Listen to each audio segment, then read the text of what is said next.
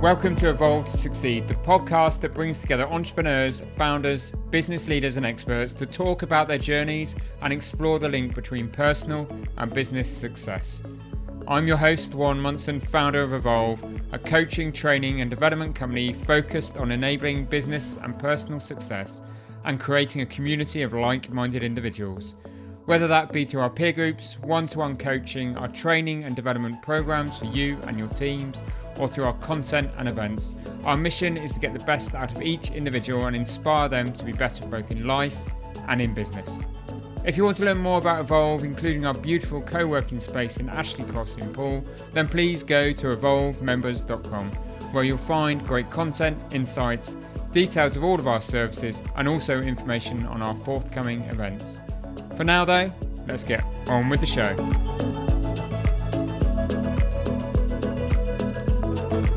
This week, I'm chatting to James Wythe, a fully qualified health coach and professional food blogger whose aim is to inspire you to cook easy and delicious food at home.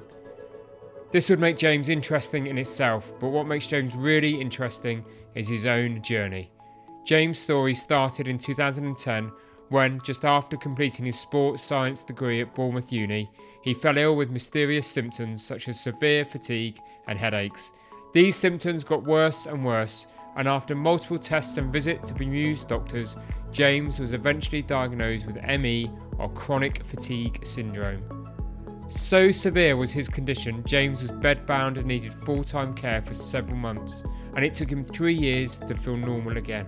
During this long battle, James began consulting with a nutritionist, and it was from this that he began his own health journey, learning to cook simple, delicious dairy and gluten free dishes at home.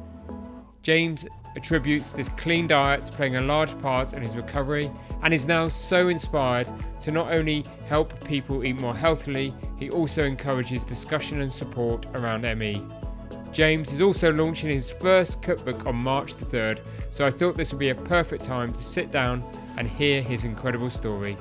I hope you enjoy the show.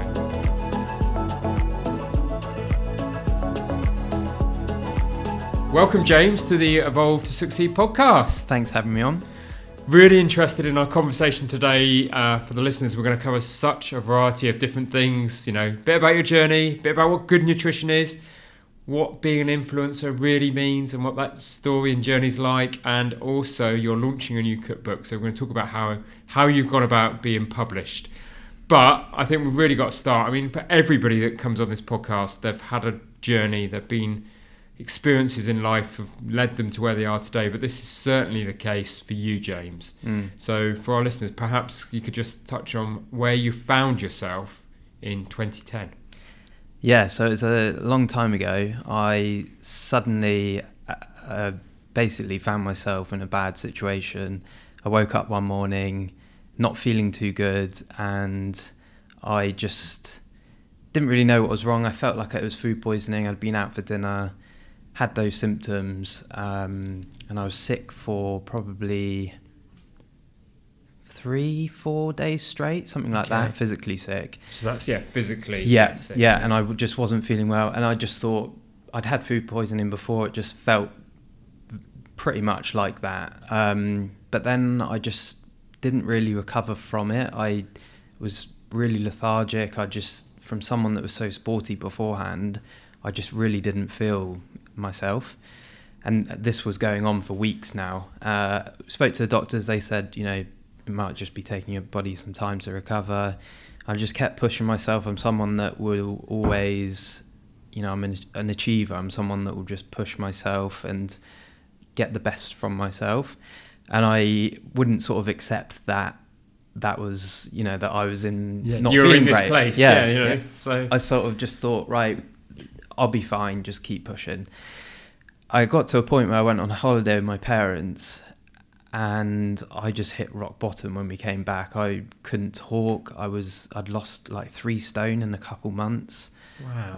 Um, I was you know not able to really hold a conversation at all. I just re- felt awful, and it it really i was in bed and i just remember saying right I, my parents were like this is not right like we need to speak to It's doctors not normal, yeah it's not that amount of no. weight and for somebody to be active to just be yeah kind of shut Like off that. from the world. Yeah. so my dad had to physically carry me into the doctor's surgery like he had to carry me in his arms into the doctor that's how bad i was How i old couldn't were you at this stage? so i was 21 okay. yeah. Wow. yeah not so even great for your time parents, no, yeah but, yeah formative years and all of that, but not. Yeah, it's not what your parents expect. no no having do, so- exactly and especially from what i was i was high energy um sportsman kind of, i grew up i had i was probably had you know adhd if anything i was so hyper Right. Okay. um and i channeled all my energy into sport and then i focused on golf when i was about 13 played for dorset juniors team men's team i went to Bourne, uh, college in guildford to play golf i went to bournemouth uni so i was like yeah. traveling the country playing big events. So I was, you know, trying to become. and was that your path? Was it to become a Yeah. professional golfer? Do you- yeah, is that was- that was the goal. yeah, that was where I sort of wanted, dreamt to go. So for me to then be in from that situation where I could walk ten miles a day to then being in bed, you know, Yeah. scary moment. And I went in the doctor's surgery, and I, I just remember sitting across from the doctor, and he said, you know, talking at me all of these things. And I just said ambulance. That was it. That was all I could get out. So they rushed me in because they thought I might have a brain tumor. Because my doctor knew me for years, and he knew that I wasn't right. Yeah. So I went in, rushed in, you know, blue lights, everything. Um, and I had every scan you could imagine. I was in for two weeks, nothing. Like they thought, I- you know, they were they didn't know what was wrong with me. Right. They so they thought "Mi- probably as a virus. Go home, rest, you'll be all right. You'll you'll recover. Yeah, and I went home, rested, and I was in bed for two years. Yeah, so it Two was years. two years bedbound, four years housebound. So I had a six-year stretch, and it was long. You know, we obviously we've been through what we've been through recently. Yeah. People have been locked up, but it was tough. Yeah, Can very tough. So, and, and I had no answers really. I was diagnosed after six months with ME, Okay. also known chronic fatigue syndrome Yeah. but that was it. I was kind of given a diagnosis. They said, don't really know how you can get better. Don't know really what it is. Yeah. Because they don't, do No, they? no. They, you know, No. they diagnose Yeah. yeah chronic After fatigue months, and yeah. ME, but they don't. I mean, is it that? uh, And were they right in their original diagnosis that that is a form of virus, or It can be triggered by people. I feel like it's a bit of a blanket term that's on people. it feels that way? Yeah, it, it does. feels like they just yeah. define that. If you've got a set cer- certain tim- symptoms that go on for six months, Yeah, you have ME. that's your box. Yeah, but people can have it coming from, you know, stress or um, like uh, big triggers in their life. Like, say, someone in their family passes away, Yeah. people can get, you know, go into that from there. Whereas I've come in from like a f- potentially food poisoning or like some viral infection. Don't really know. Don't really doesn't make sense. And you've never like, supposed you'll never would know No. what triggered it. Was it No. fatigue? Was it food? Was yeah, it you don't know. gut health or whatever it may be? So we just um, got diagnosed with that, and then you know th- I was in bad way for six months. That first six months after I was in hospital, I went back into hospital multiple times. I had allergic reactions to medication. I was offered um, antidepressants, and I was like, "Well, I don't know. Like, am I depressed? Is this?" Because I was, I didn't know what was going on. No. I was like, "Well, you know, I'll, I'll try them, see if it is a miracle. I don't know." didn't didn't go well. Like, They put me in hospital. I had allergic reaction, severe allergic reaction to one of them. Put me in hospital for another five days. So I was like hypersensitive to to things, and it was just really a tough time. Um, and the, and the doctors were sort of, oh, you know, maybe it is depression. I, think I was. I was obviously upset and like sad with what my life had turned into, Well, not- and it was from where it was, yeah, and it was probably pretty standard to be a little bit down about where you know from where I was trying to Yeah. go to being in bed for six months and I couldn't text I couldn't read I couldn't for the first three months I couldn't have a conversation with someone so I was nearly in a coma you know it was Right. very very bad I was in a dark room couldn't watch TV that you know it was a very bad way so it was it was nearly I I often thought that I might not make it you know it was that it was that bad The, the low was that Mm, low. yeah, and it was awful. Yeah, So- absolutely awful. So what changed then? You know, you know, how did you come through that? And you Mm. talk about two years bedbound, four years housebound. Mm. Um, what changed? And you know, th- there's got there got been a point where there started to be this bit of an up curve. Yeah. And how did that come about? So I start. I had a nutritionist. So back at the six month mark, my mum was like, "Right, the, you know, we're getting no support from the doctors. We're getting no answers. I'm going to start researching myself." So Okay. she, you know, did spent so much time looking into it, researching. So we got a nutritionist over to my house. She would sit in the corner. My mum would sit on the bed, and I was obviously in bed. I couldn't speak really, and my mum would just say, "Oh, what's happened?" She said, suggested take a few supplements. I was too scared at the start because I'd obviously had reactions to okay, and it was just medication. another pill and Yeah. something else coming Yeah, into your was. body. Yeah. so I was like, oh, don't. Uh, so I was so scared. We had to use. We used to have to cut up vitamin C tablets into quarters. That's how like you know scared I was of taking anything because of what I'd been through. So I slowly took supplements. I'd, uh, she recommended I cut out gluten and dairy, so I did that. Um, my mum was my full time carer for those two years that I was bedbound, so she was cooking for me Okay. um, you know, looking after me. And I would say, you know, it wasn't a quick transition, but I slowly, the first time I stepped outside was at, after a year. And by stepping outside, like I would walk to the window, which is a couple meters, I'd come back, I'd wait like three or four days, I'd go back to the window, you know, really, Wow. because I'd lost all my leg strength, you know, I'd, yeah, of course. Being didn't bed, you forget. yeah. that being bedbound, you lose all that muscle and that- everything. yeah, the physique. Yeah, You do, strength. and I'd gained so much of that from golf. I had really strong legs, and going, I mean, they literally went within a few weeks. It's Yeah. scary how quick you lose. Yeah. So I, I did remember how to walk, but I needed like support. Like my dad would have to, I'd have to like hold on to him whilst I sort of, because they were just, my legs were so weak and I had no energy. And I gradually built myself up to a point where I could go downstairs. I'd have to wait down there for a few hours, come back up. First time I went outside, I could walk down the driveway. I've actually got a photo. It's a really powerful one of the first time I ever walked outside. My mum took a photo from the window. So I've still got that. That's going to be uh, a photo that's in the book as well. Um, so I just gradually started to build myself up, but very like Yeah. crazily slow. You know, it Okay. was very very slow progression to the point where I then after two years, I thought it was the time that I needed to a little challenge and move. So I moved out with my partner at the time, who's Yeah. now my wife. Um, we moved into a flat together in Bournemouth, and she was out working, paying for rent, and I was trying to survive on my own, kind of thing. And that's where I started to begin the passion. The the passion for food started to come Okay. through because I'd obviously been gluten and dairy free for a couple of years now. Yeah. I'd never really cooked that much. Um, and I was having to do it myself and survive. And I knew that getting takeaways and things wasn't Yeah. going to be something that helped me on my journey. So to that point, you you'd put some of your recovery or clearly down to Mm. being dairy, gluten free, nutrition, but it was at that point that you started to show your own interest in it. Was it? Yeah, it was. Yeah, and I because I had to cook a couple times a day. You know, Yeah. breakfast, lunch, maybe dinner if Louisa Yeah. was home late.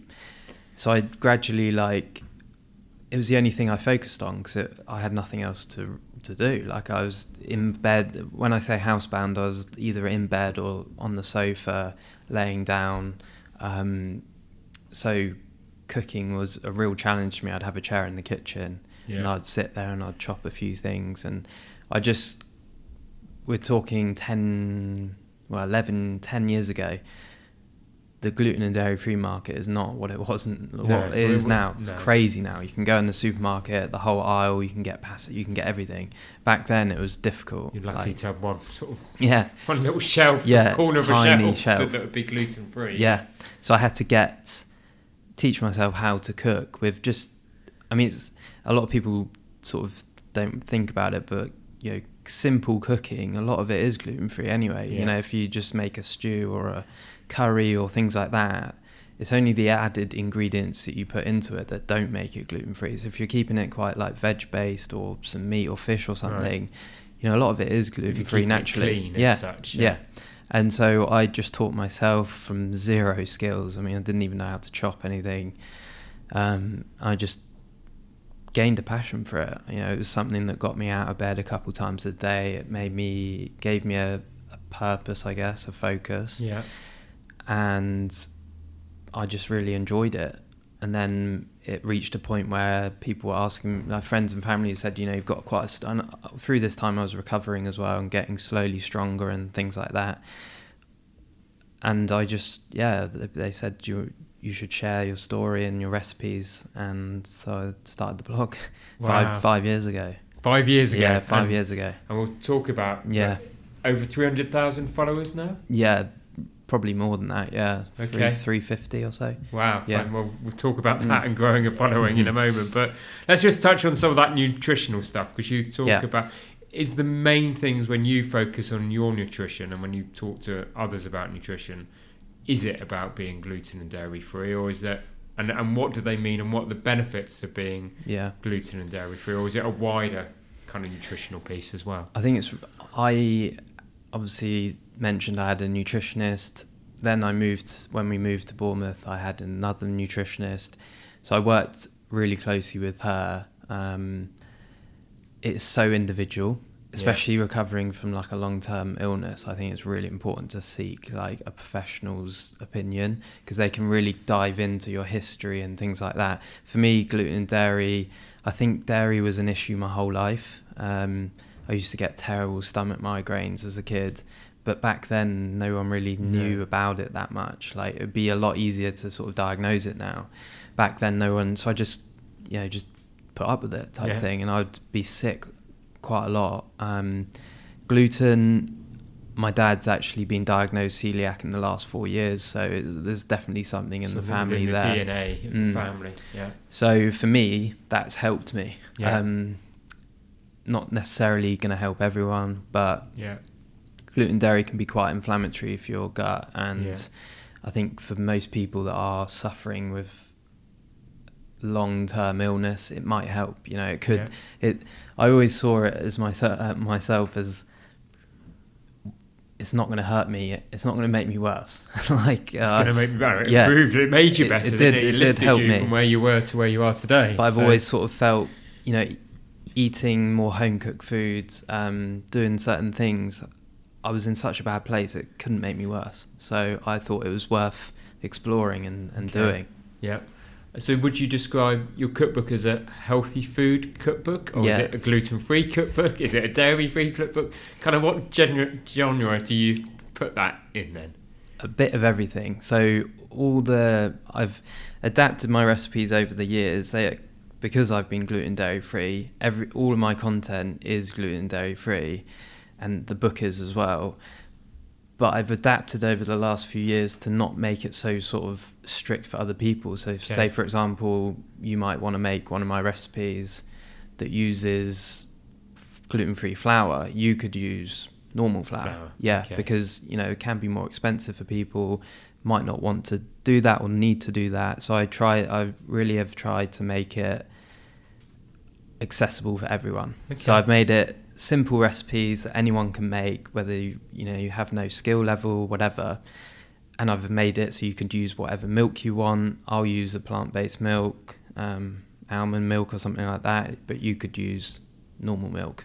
So Yeah. I've tried to make it as accessible for everyone. To Okay. there's no like stigma there. There's no um, barriers to entry Yeah, for Which people. is interesting because Mm. you know, obviously we met for the first time today when yeah, you come in to do this recording, and I did wonder, you know, were you going to be evangelical about you know food nutrition, yeah. or, or was there going to be this general kind of just eat healthy, be healthy, enjoy life kind of approach? And I think it's the latter, isn't it? Mm, it's about. I, I think it's a lot about balance, and probably people assume about me that I eat perfectly or Yeah, in quotations perfectly. It's not a thing. Like that is. I think I've learned that along the along my journey that sometimes I want to eat something that's probably not optimal. yeah, Um, I would have to have it gluten and dairy free just because of my yeah, lifestyle. But if I want to get a certain takeaway or something like that, it's fine.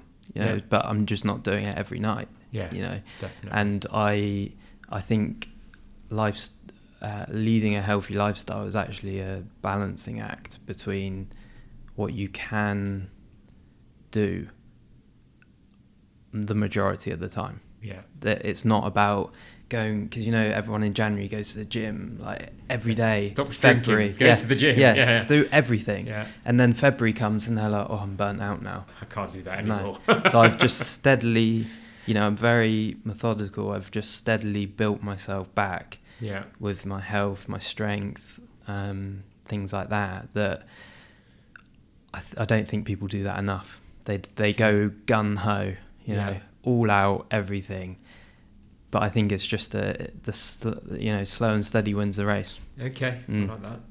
And I'm gonna. I was gonna ask you, you know, some healthy eating tips, or somebody that's listening to this thinking, you know, I've perhaps been on a few fad diets. I've tried this. I've Yeah. tried that. You know, and you know, it's not all about losing weight. I just want to feel healthier, better, have more energy. Some hints and tips. I suppose the first one I, I would assume is see a nutritionist. Yeah, Go and get your personal Yeah. story sorted. yeah. If you especially if you've got you know underlying issues, Yeah. um, go and speak to someone. If it's generally just down to you know you're generally uh, well and but you just want to eat a bit better, buy my book. Yeah. There's the plug. Uh, First yeah, uh, buy you know yeah. just check out some. I, I've always given so many recipes out, so you don't, you don't even have to buy the book. There's tons on Instagram as well, but you know, just try try some of them. See see how you get on. They they are all supermarket ingredients. You know, Yeah. accessible for everyone. That's what I've tried to achieve with all of my content. There's no crazy ingredients that you've got Yeah. to find online somewhere They're or all whatever. readily available Yeah. in most Yeah, all, a lot of it's store cupboard ingredients. You know, chickpeas, beans, lentils. You know, all Yeah. of that type of few fresh ingredients that you can get on the way home. Um, yeah, so I've tried to make it as that because I people have this. If there's if they can find an excuse, they'll find it. So if they're like, oh, oh that ingredient, oh, I don't know where I'll get that, they won't make it. Yeah. So uh, I've tried to make the recipes so give someone the least amount of excuse to not make it yeah. as possible. Um, And I think I've really nailed that in the book. There's it's so simple to follow. I'm dyslexic myself, so I've always written recipes in a real simple way, Okay. less words, straight to the point. This is what you do. Yeah, no messing about. No. Very simply laid out. Um, because I've whenever I, when I started, you know, I'd look at books and there'd be paragraphs of things of how to to do something. And my brain just can't process Yeah. it. I just go off off charts. I just end up doing it myself, winging Yeah. it. So that that's how I've learned to adapt recipes to be so simple for people to follow. Fantastic. And th those people that are thinking they, you know, perhaps can't afford to go to see a nutritionist or just Mm. want to do things, would you? There's some often said is just start taking one. If you think you react to something, just take one thing out Yeah. at a time. And again, I suppose it's, it's don't do the January thing, don't do the gun ho thing. Would you Yeah. kind of advocate that as well? Yeah, I'd say that generally the the way that a nutritionist will even actually test whether you have uh, with a lot of them you see these allergy tests online they're not actually what a Yeah. professional would use often it's a case of taking certain things out of your diet follow it you know following a professional's advice taking them out of your diet seeing how you feel and then reintroducing those to then see how you feel Yeah. so you know someone that might be suffering with not being able to eat gluten or dairy for example dairy is a really common one. You'll take it out you might start feeling you know more energy or Yeah. um, your skin might be better things like that. N- not no stomach pain. Reintroduce it. So you take it out those things slowly start to improve. So you think mm, that might be something reintroduce it you start having that again Yeah. and you know then that, Yeah. that so that's generally what a, a nutritionist will Yeah. follow as well so it's an elimination diet Yeah. and then they'll reintroduce things to see but again you can't go gluten free dairy free everything free because then you don't know which one Yeah, is just, actually it's that big bang thing. Doesn't yeah. it? I mean, I've, I've been on that journey myself. I'm, I'd say I'm not dairy free. I'm milk free because Mhm. I cut all dairy out because you know Yeah. just trying to improve gut health and all of that kind of thing. And Yeah.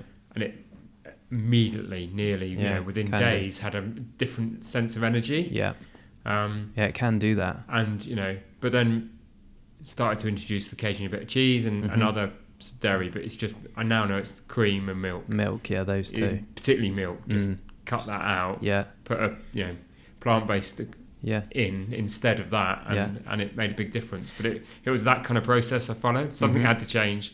Let's Yeah. do it, and Yeah. then put some stuff back in. yeah, and and that's great. Like people are starting to open up to those things, and there are those, you know, different types of milks now: soy milk, almond Yeah. milk, oat milk. There's so many different ones. You don't feel freaky when you're No. go and order a coffee now and you No, say, "Can I have coconut or almond?" so or normal now. Yeah. So normal.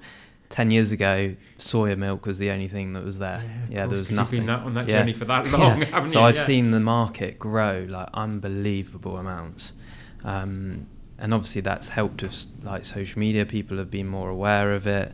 Um, it's helped my growth, I guess. Yeah. But I've never come at it as a I'm gluten free. I'm on, you know, I'm because there was a, a phase where gluten free was like the next like diet or craze, and I've never really positioned myself like that. I've sort of followed this way because it's what how I feel better.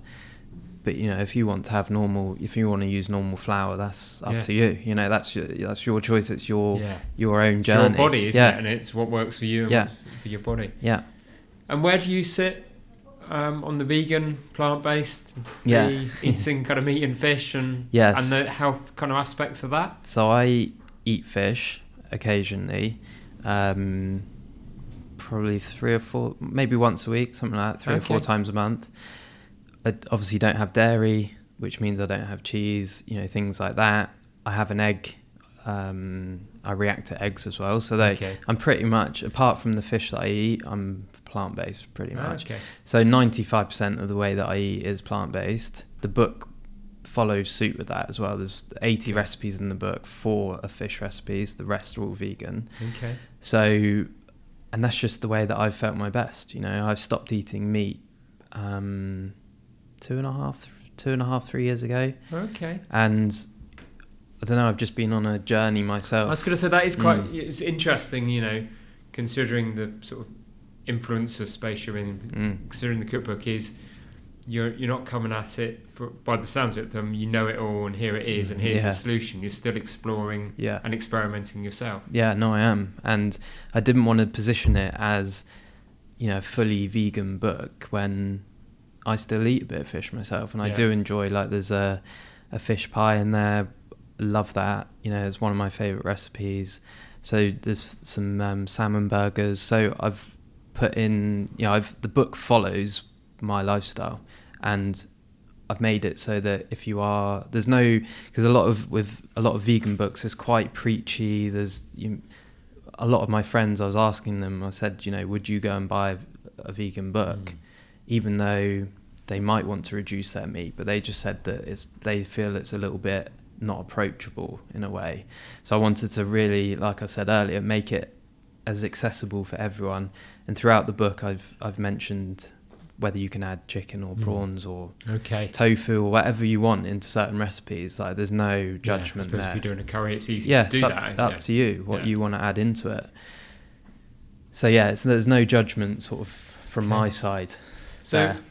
great, really good conversation around nutrition and Mm. Yeah. a really honest perspective Mm. from you, James, which is great. I suppose we're really intrigued. You know, again, uh, you know, aspects of this is it's a personal and a business kind of podcast. So the business side of you Yeah, is being a social kind of influencer, Yeah. writing the blog and growing. So, by the sounds of it, that all started just from people kind of wanting to know a bit more about your story, and you just started sharing it on a blog. But what's that journey been like for you, James? crazy. so I, yeah, I, like I said, friends and family said you need to share some recipes. So I thought create a website, chuck all the recipes on there. took me six months to build it because at the time I was still only forty so percent recovered. So I was Okay. still really you know on the journey, and I took some terrible photos, you know, wrote up the recipe, and put it online. And I thought, okay, well I'll o- open an Instagram and a Facebook page at the same time, and friends can just follow me there. They'll know when Yeah. I've put a new bad photo out and that there's a recipe there. Um, and I thought that was rather than me texting people, I've put a new recipe out. I thought just put it there. They can follow me. that'd be it. You Yeah. know, that's fine. Just a channel. It's Yeah, just a way just- of them finding what you're doing. Exactly. Yeah. getting updates, whatever. Then started people started follow ra- pe- random people started following. Did that feel weird? Really odd. Yeah, it was very odd, and I actually gained probably five thousand Instagram followers in the first two months, Wow. and out of nowhere. Like, I mean, I was just like just putting. So you never rest- saw it as being the No. business. No, no, Right. not at all. I just, yeah, I, well, and also we were talking five years ago. Influencer sort of bloggers weren't as big as they are now. Like I never even knew that that was a career Yeah. path. Like I didn't even True. think of it like Yeah. that. Whereas now it's quite normal for someone to be like, oh, I want to do YouTube, I want to do Yeah. Twitch, I want to do all this stuff.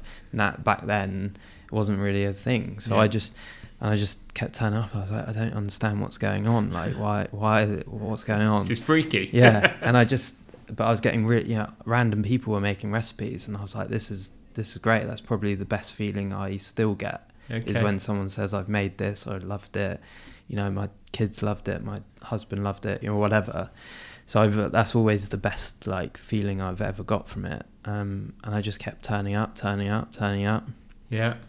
um, I tried to get a book four years ago. Okay. I had meetings in London, actually in the same office that I uh, now have my publisher now, different publisher but within the same building.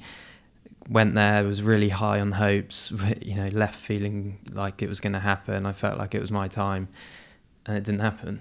So that was quite like sad. Yeah, I was I was pretty upset Yeah. with that, but I just bounced back from it really and just Okay. thought, right, this is what I love to do. Just keep going, see what happens.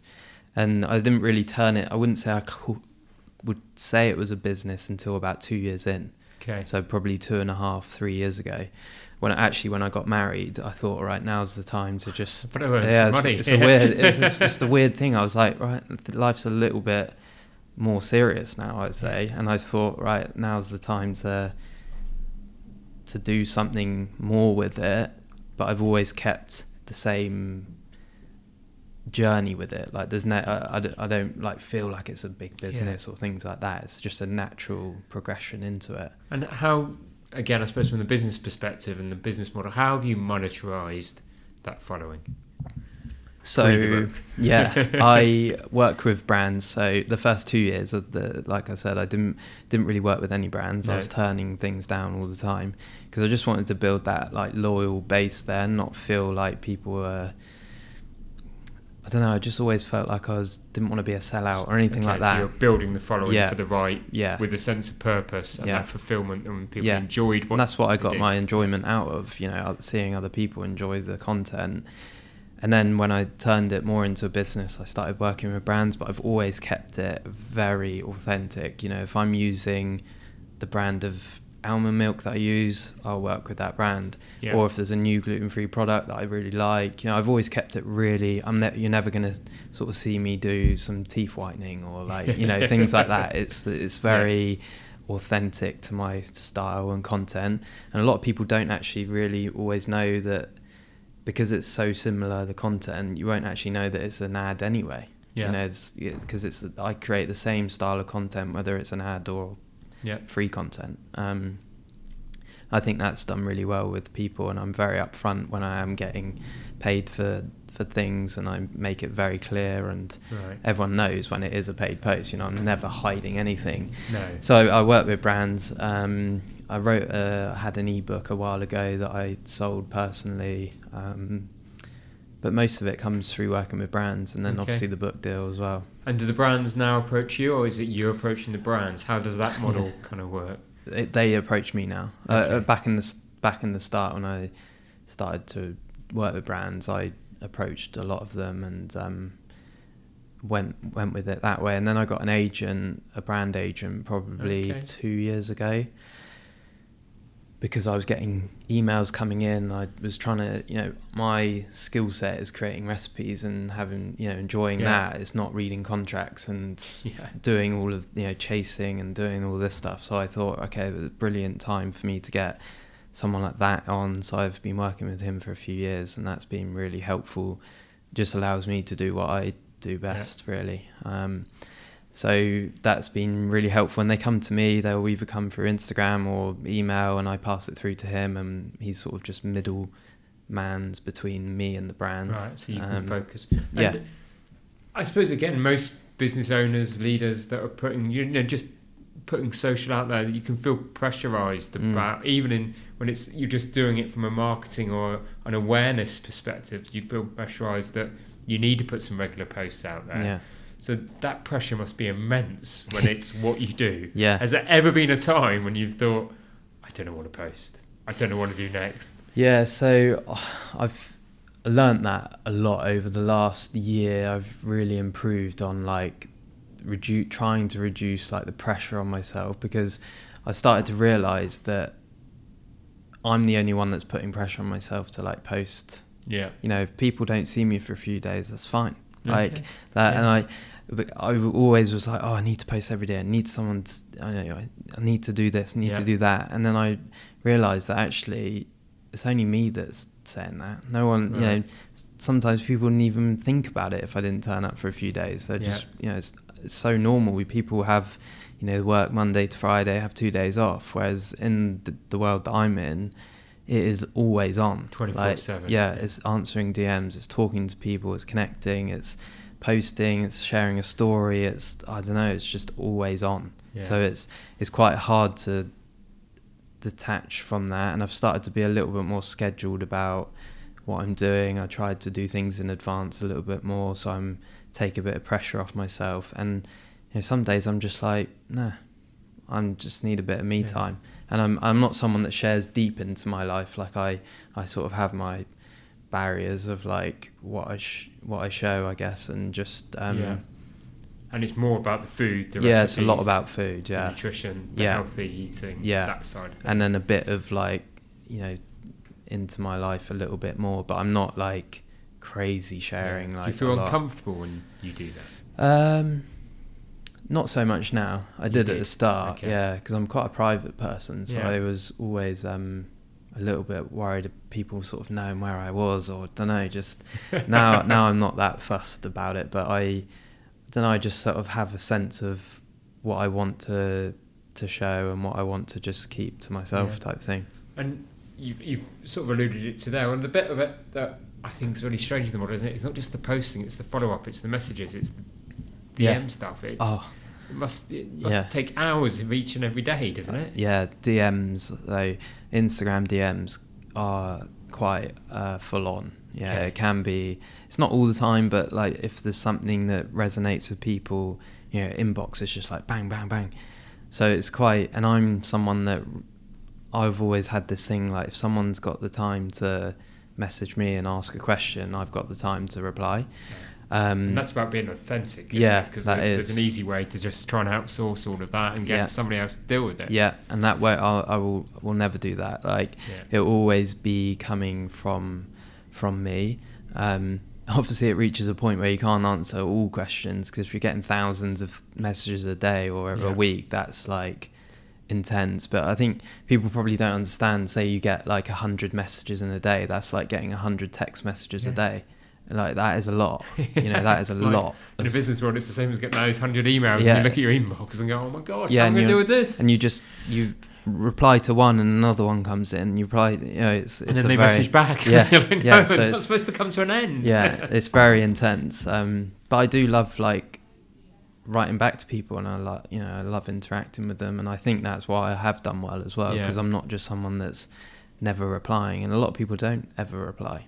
yeah. You know that's that's quite common for people to not reply, and I think I've done got my personality across by engaging with people and and doing that because I think that's that's just me. You Yeah. know that's what I like to do. Yeah. So So, for the business owners, um, business leaders listening to the podcast, any tips on how they should approach their own kind of social media? Now, obviously, they don't mm, want to become influencers, they don't want Yeah. to grow that kind of space and that size following, but it's really important for them to have a presence and to do it properly. Any hints and tips?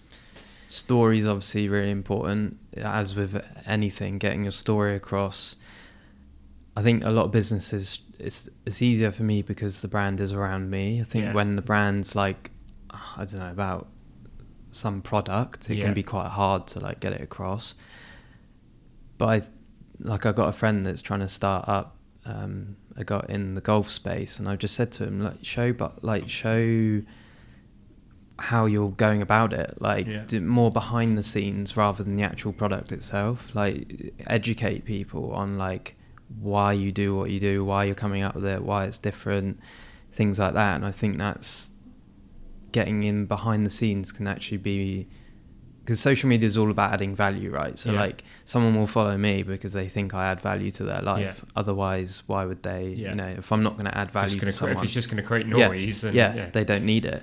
So it's all about understanding that someone wants value from that fol- from f- them following you. yeah, So it's learning how you can add value to them in some way, whether it's f- free content or I don't know. Yeah, it's, or, it's or oh, something interesting. Yeah, Yeah, something showing interesting something that, that- yeah, stories. like behind the scenes of how you create glasses, for example. Yeah. Someone might not know how to, to do that, or um, because I wouldn't have a clue where you start to like Yeah. make lenses or you know all of that. That's that's education, and I think that's what people want more than just pictures of you trying to sell them glasses. Yeah, They need they want to know what it is and Yeah. why why it's there and how you create it. So I think that's really important. great, great hints Mm. and tips.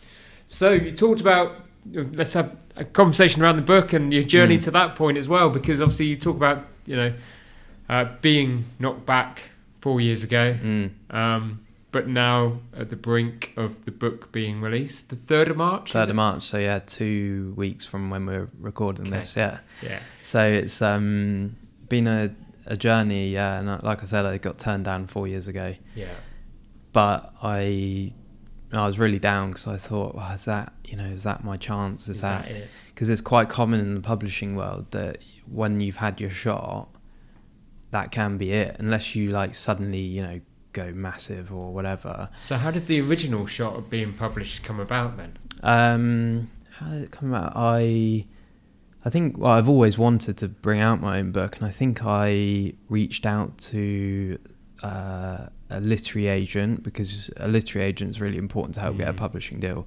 So I got a literary agent in London. Um, they pitched it to publishers. We had four meetings, which is actually a good good amount. Um, normally, you don't really get that many.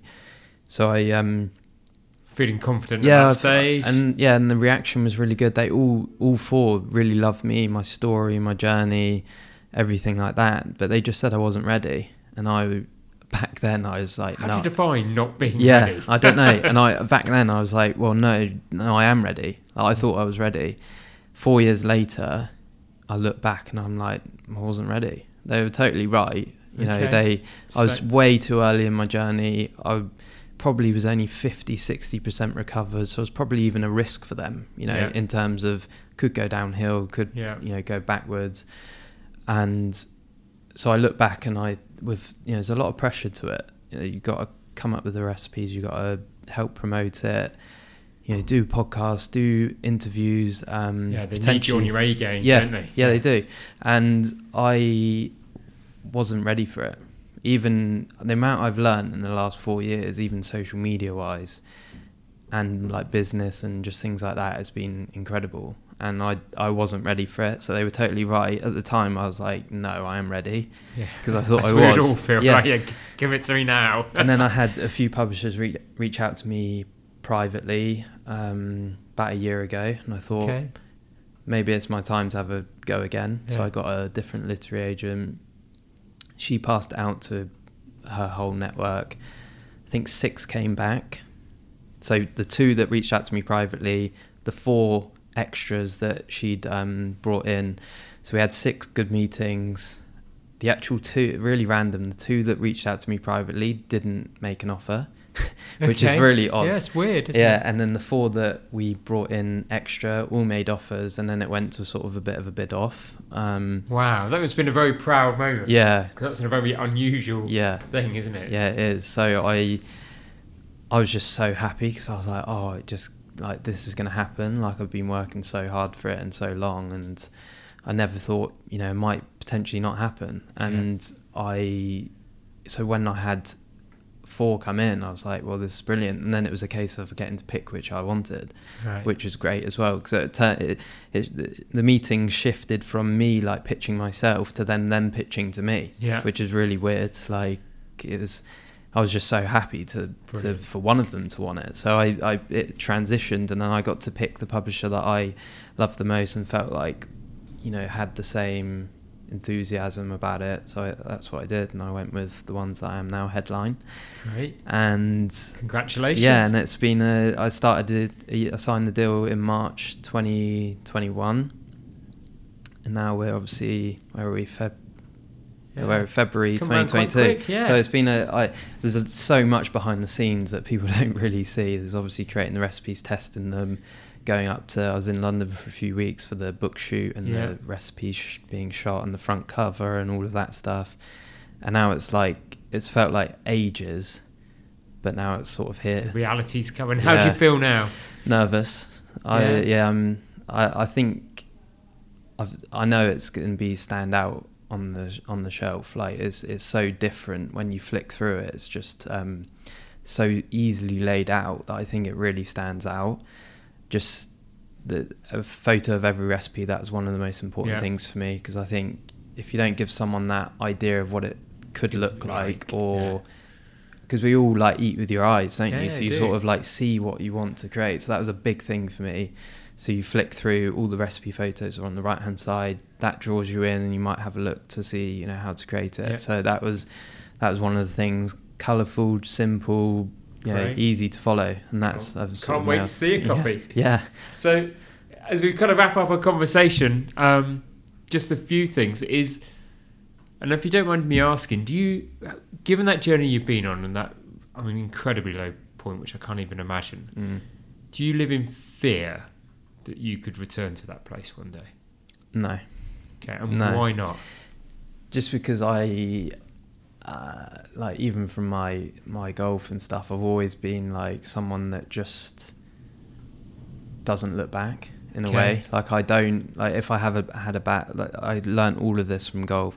Have a bad hole, not a lot you can do about it now. Just move on from it.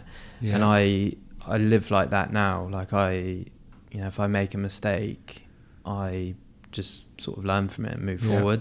I don't like dwell on it. I don't, and, and with my health, I just think you know, if I if it happens, there's not a lot I can do about it. Like, Yeah, it, and I, suppose but I don't- Great attitude. You can, all you can do is do what you can to prevent it happening and Yeah. live healthily. I yeah, suppose. and live like listen to my body and live within myself and yeah, uh, I I was obviously very scared of um, COVID and things like that, and that Yeah. set me back. But I, I had that, and I was fine, and so I've come a long way. And I don't, I just don't think you don't gain anything from. There's no get, you don't gain anything from um, living in fear of going back to where you were. yeah, Like and it's just there is the kind of Steve Jobs adage: you sometimes don't realise, you know, how you got somewhere until you look back and join up the dots and all of that. Mm. But you look back and think, if only I had become a elite professional golfer? Is there a little bit of you that still nags at that? No, no, Good. I don't. I, a lot of the guys that I used to compete with back when I was sort of 16, 17, 18, there are, you know, they're on TV now playing on tour. Um, but I don't, I don't know. I just, I, I, I'm back to playing golf. I'm pretty good again, but I don't know. I just, I love what I do now. Yeah. and, And, and uh, yeah, it would sound like you- that's my philosophy: is everything happens for a reason. it does. Yeah, Can't live with regret. You I- just kind of got to move forward day by day and yeah. accept that everything happens for a reason. Yeah, I totally believe that. Like, I would never want to go back to where I was, obviously, but I've learned a lot, like about myself, and I feel like maybe it was meant to be. Like, this was potentially my path that I was supposed to take. Don't Yeah. know. I knows? no. I, I mean, if you told me when I was back in my bed ten years ago, twelve years ago, that I'd have my own book, that would just. It, uh, it just it wouldn't even At a sound. point at which you couldn't read a no, book, I was, I'd have been. gonna have your own book. I'd have been happy to just feel somewhat well again, and now we're we're here, and it's been an incredible journey. Fantastic. So throughout this conversation and, and having read your sort of backstory a little bit before we met Mm. today, you're clearly a really resilient person. Yeah. So, you know, how do you keep that resilience going and how do you define resilience for yourself? I'd say just someone that doesn't. For me, it means someone that doesn't give up at sort of any hurdle. They just keep Yeah. keep going, um, believing in their core message, I guess. And for me, it's been a passion. So I, when I got turned down for the book, for example, I've had like, you know, it's all I've had loads of up and downs, but I just keep turning up because I enjoy doing it, Yeah. and resilience is crucial, I think, in because you're going to have bad days, Yeah. good days, bad days. I have it, you know, good days in business, good days in my health, good bad days in business, bad days in my health. You know, it's I just take it as it is and just move on. Um, so yeah, I Right. think it's about being strong like that. Perfect. So, final question Yeah. is. Say it every time it's the Evolve to Succeed podcast. Yeah. So there's got to end with what's your own personal, and I'm really intrigued to know this. What's your own personal definition of success? Um, just being happy with like what I've achieved. Like to me, success isn't like how much I make or or like how many books I have, for example. I, I think for me, it's just cook, you know, enjoying what I do, cooking. As soon as I start becoming really like worried or stressed about it, Yeah. that that's not good for me. Like I just always yeah, want to be happy and enjoy the process as Yeah. much as possible. So that to me that's success. Brilliant. Yeah.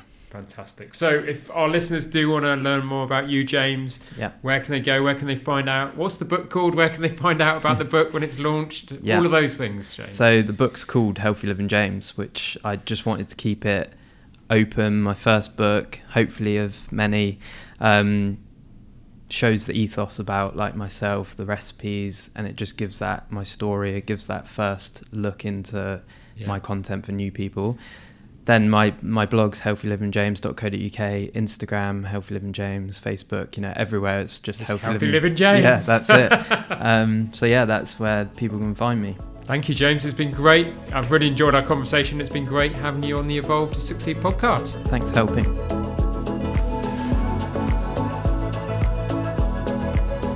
Thank you for listening to the Evolve to Succeed podcast. My hope with every episode is that you've learned something new or heard something that challenged your way of thinking and further motivated you on your path towards becoming a more knowledgeable, informed, and inspired individual and business leader. If you enjoyed this episode, then please help us by rating, reviewing, and subscribing. We really value your feedback and would love to have you along for future episodes. And please don't forget to learn more about Evolve by going to evolvemembers.com. Thank you for listening. See you next week.